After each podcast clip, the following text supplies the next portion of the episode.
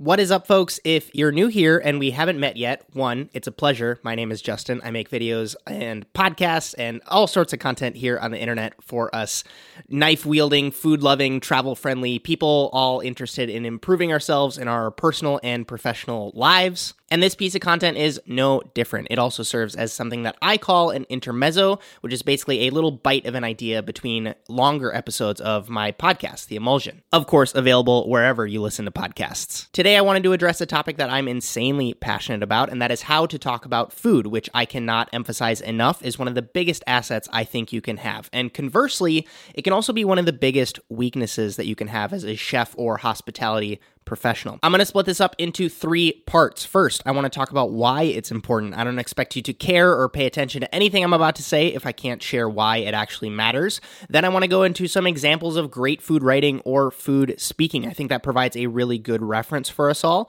And then I want to share how we can all improve as a rising tide to kind of raise all the boats, all the while giving some examples of bad practices along the way, because we all know those exist. So to start, here's the problem. Whether it's a new chef that you've just hired to work the garnish station or a back server who helps run the food, or maybe it's someone from Eater who just called and wants a rundown about your new menu. They all want to hear about the food right? And a lot of times you don't have the resources available to give them that food to taste for themselves. Now, you've got two options. You can either show them a picture, which you might not even have, especially if it's a new dish, or you can talk about it. And this is the core of this entire episode. Educating people about your food is why you talk about it. People can't read your mind, much less your palate. So it's no wonder that it causes problems when you say things like, here, glaze this. That doesn't tell me anything. What about here? Steam this broccoli in a light layer of water in a saute pan with a lid on it and a hefty pinch of salt. Then, once the water's almost evaporated, turn the heat down and add this cold cubed butter and swirl it until it emulsifies.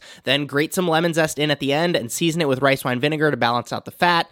That is so much more helpful than here, glaze this. I've said it before and I will say it again. We all need to stop using the word nice when it comes to describing food. I'm guilty of it too in the past, but I've certainly been actively attempting to reduce how much I say nice when I'm describing food. Nice, at least in my opinion, just means how you personally think it should be done. And if you don't believe me, insert the opposite adjective into your sentence and see if it still works. I'm going to give you a couple examples. Here's a quote by the late Jonathan Gold from one of his reviews about a banh mi spot. Quote, the crisp yet soft texture of a decent Parisian baguette, the interplay between the herbs, the chilies, the variously textured meats, and most importantly, the essential schmear of liver pate, whose organy funk binds the sandwich together into a complex, multi tiered unit of Vietnamese pork whose greatness both exalts and transcends its humble, cheap ingredients. End quote. I think about that part about the pate that he spoke about. A nice cognac scented liver pate and a nice organy funky liver pate can both definitely be delicious,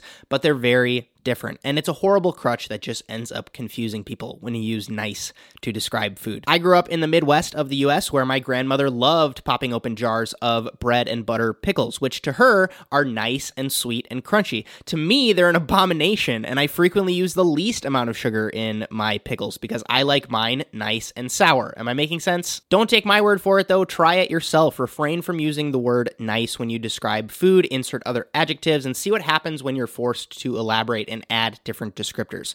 And uh, apologies in advance to Chef Daniel Humm. And this, of course, goes beyond training chefs because once the kitchen is on the same page, hey, maybe you work front of house. It's arguably even more important for you to know how to talk about food. If you work front of house, by the way, and you've been lurking on the channel, please say hey in the comments. I know a lot of chefs like to rag on front of house folks, but I know how important you are, and I shouldn't have to say it, but this is a safe space, and we need you just as much as you need us. So I'd love for us to get in a dialogue in the comments, or if you're listening to this as a podcast, please hit me up on Twitter. I referenced it in my This Place Called Quaintrelle video. The woman who had my table was incredible because I'm the kind of person who can pretty much decide what I want to order on my own when I'm looking at a menu. But as a guest, I always like to ask the server, whoever has my table, what they would like to order. Or also, I, I, I like to ask the question, what would you tell your family to order if they came to eat here? I can't even articulate how drastically different it is to get a breakdown of a dish from a knowledgeable server. When done correctly, it's essentially a guaranteed sale, right? When it comes to things like upcharges,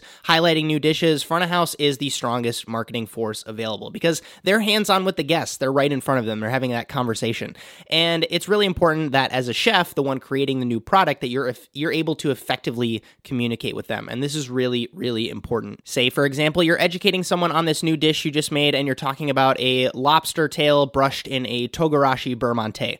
Don't take up that person's mental capacity by making sure that they know how to make a beurre monte technique wise. When is that valuable? Is my question. Unless you're planning on throwing that back server on the line at 8:30 p.m. on a Friday night, who cares if they know how to make a butter sauce or not? How about what does togarashi taste like? How do they know what it looks like on a plate? What are the ingredients involved so that they know how to navigate the menu when the guy on table 14 says he has a lactose allergy, right? And in no way, shape, or form am I saying dumb it down in any capacity, but make sure you have some empathy for the guest. What kinds of questions might they actually ask? And then make sure that the people that you put in place to communicate with the guest are set up for success. And listen, don't get it twisted. I always want to be cognizant of the fact that every single chef is different. Some people like the spotlight, being out in the dining room talking about their food. Other people love the kitchen so much because it allows the opportunity to create without being in front of the audience. And that's the primary reason why front of house staffs exist. But don't be the person who doesn't give a good description of the dish and then also doesn't let the staff taste more than just one bite of the finished dish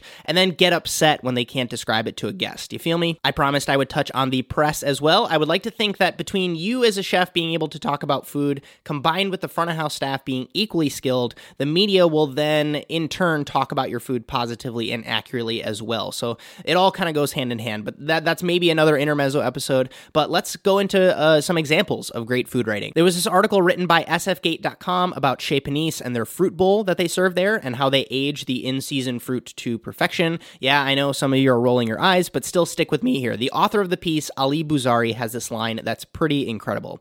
Quote, pears that stubbornly clung to a few too many starchy granules finally yield to custardy submission when poached in wine or syrup.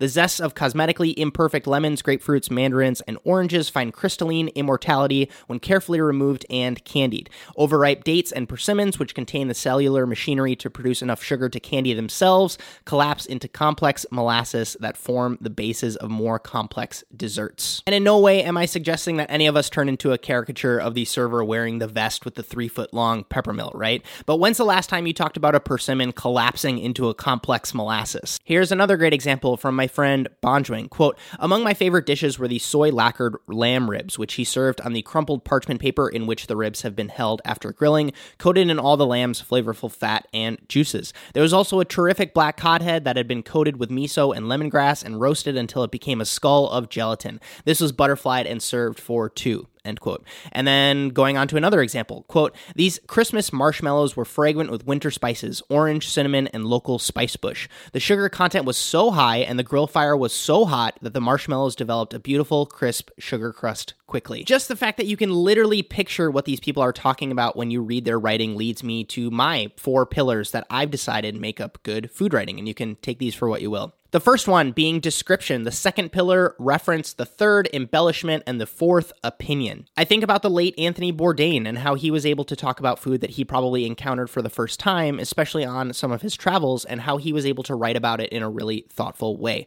And so much of that comes from utilizing these four pillars, or at least like his own combination of them. And I think your ability to improve yourself in those four areas can ultimately help in the macro by making you better at talking about food. So let's go with an example here that most of us us have a reference point for. If you don't have the have this reference point, go ahead and do your best to follow along. I could personally talk about something like steamed basmati rice. That is semi-descriptive, right? That's the first pillar. It says what it is, rice, the variety, basmati, and how it was prepared, steamed, right? What happens if we add another pillar to that reference and we talk about basmati rice steamed to fluffy aromatic perfection.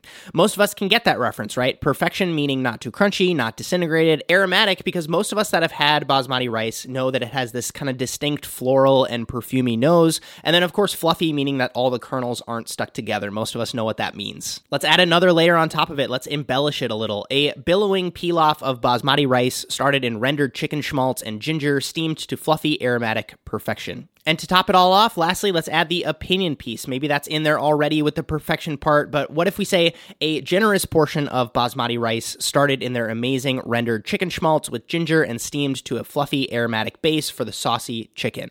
And if you missed that, the opinion piece was kind of adding the words like generous and amazing or stellar or any of these ones where it, it it's not describing the technique or the way that you perceived it. It's it's more of a subjective uh, adjective that you add. And I wish I could say I made that dish up. That is actually from a place here in Seattle called Stateside, and I see it on the menu every single time I go there as ginger rice. And I never want to order it. I don't think I need it. And then a server always comes up and describes it to me in a roundabout way, very similar. They they do, do cook it in chicken fat, and it's steamed with a little bit of ginger, and it's really aromatic and it's fluffy, and it goes great with what whatever else I decided to order on the menu.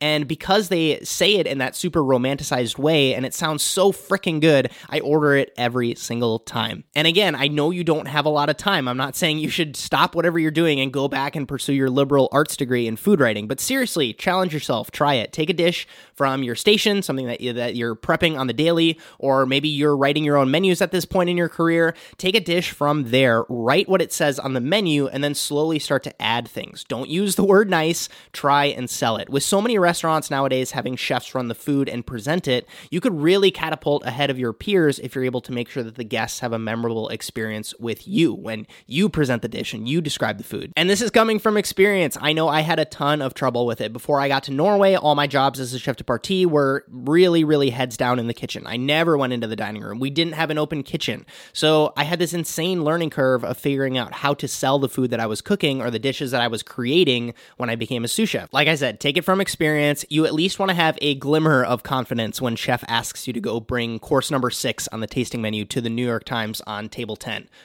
True story. I also promised I would touch on some bad practices a bit, and this is one that I feel has some weight but really caused a lot of harm. The set slash menu slash descriptions, right? We've all seen them. It's been around for a while, but the first time I personally saw it gain popularity, at least in the kind of one ingredient descriptors for dishes, was the kind of pre three star 11 Madison Park. If, if those of you were around and you remember, their menu was this kind of grid of different ingredient names. You would basically pick one from each row, and that would eventually make its way into your own custom tasting menu. And part of the reason behind it was that they didn't want to generate any expectation. And if that sounds kind of confusing, see, the problem with saying tender butter lettuce salad with creamy black pepper ranch is that most people have had butter lettuce. Most people have had ranch dressing. So by them requesting to order that salad, whether they admit it or not, they're putting whatever their reference point is for a black pepper ranch dressed butter lettuce salad in your hands as a chef. And you've basically got three options at that point. You can satisfy those expectations expectations that they've come into it with.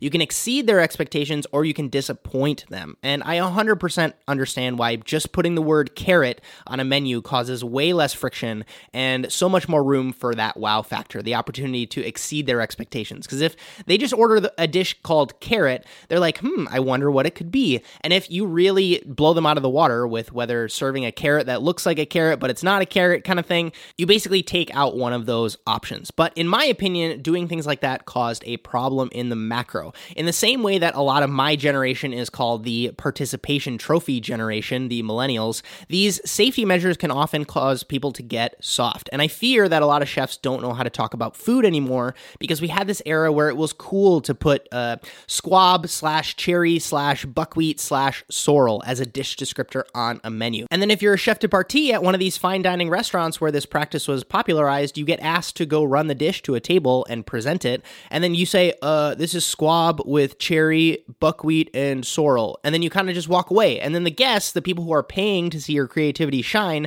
they're like, cool, what are we eating? And it's such a missed opportunity, right? Because they don't know that you made the cherry into a gastrique. They don't know that you roasted the squab over fire. They don't know that you turned the buckwheat into kind of like a play on risotto, right?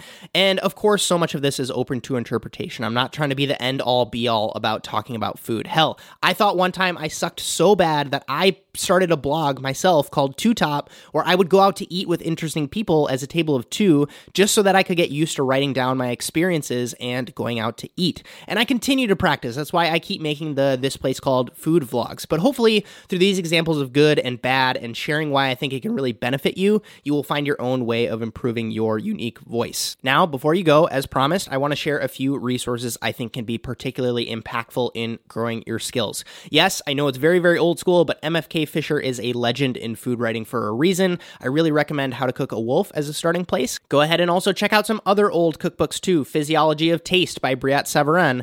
Uh, the French Laundry Cookbook is, of course, a classic in being able to take certain things and put them in quotes where you kind of get that reference element while also being able to surprise people. You, you call something like a royale in quotes, but it doesn't actually end up being a royale, but you're still pleasantly surprised because you had this expectation of one thing, but it turned out to be another thing.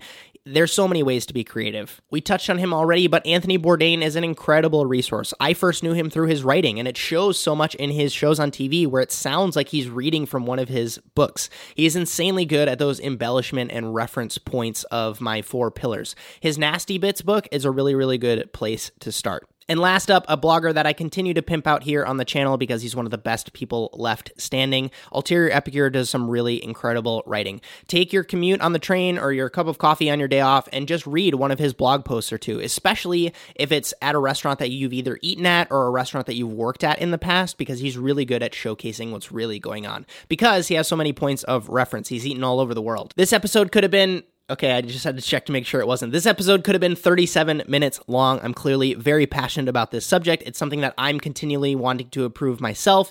This topic has series potential for me. I could make a whole slew of episodes about this topic. So if you have some questions or you want me to go into other exercises or ways that you can improve or other uh, ways that I've been able to uh, progress my way that I talk about food, please leave your questions and thoughts down below. If you're listening to this as an audio only version, please just tweet at me or send send me an Instagram DM. That's always a really good way to get in touch. If any of the resources or articles or books that I talk about have links, you'll definitely find those down low in the description here on YouTube or in the info tab of whatever podcasting platform you're listening on.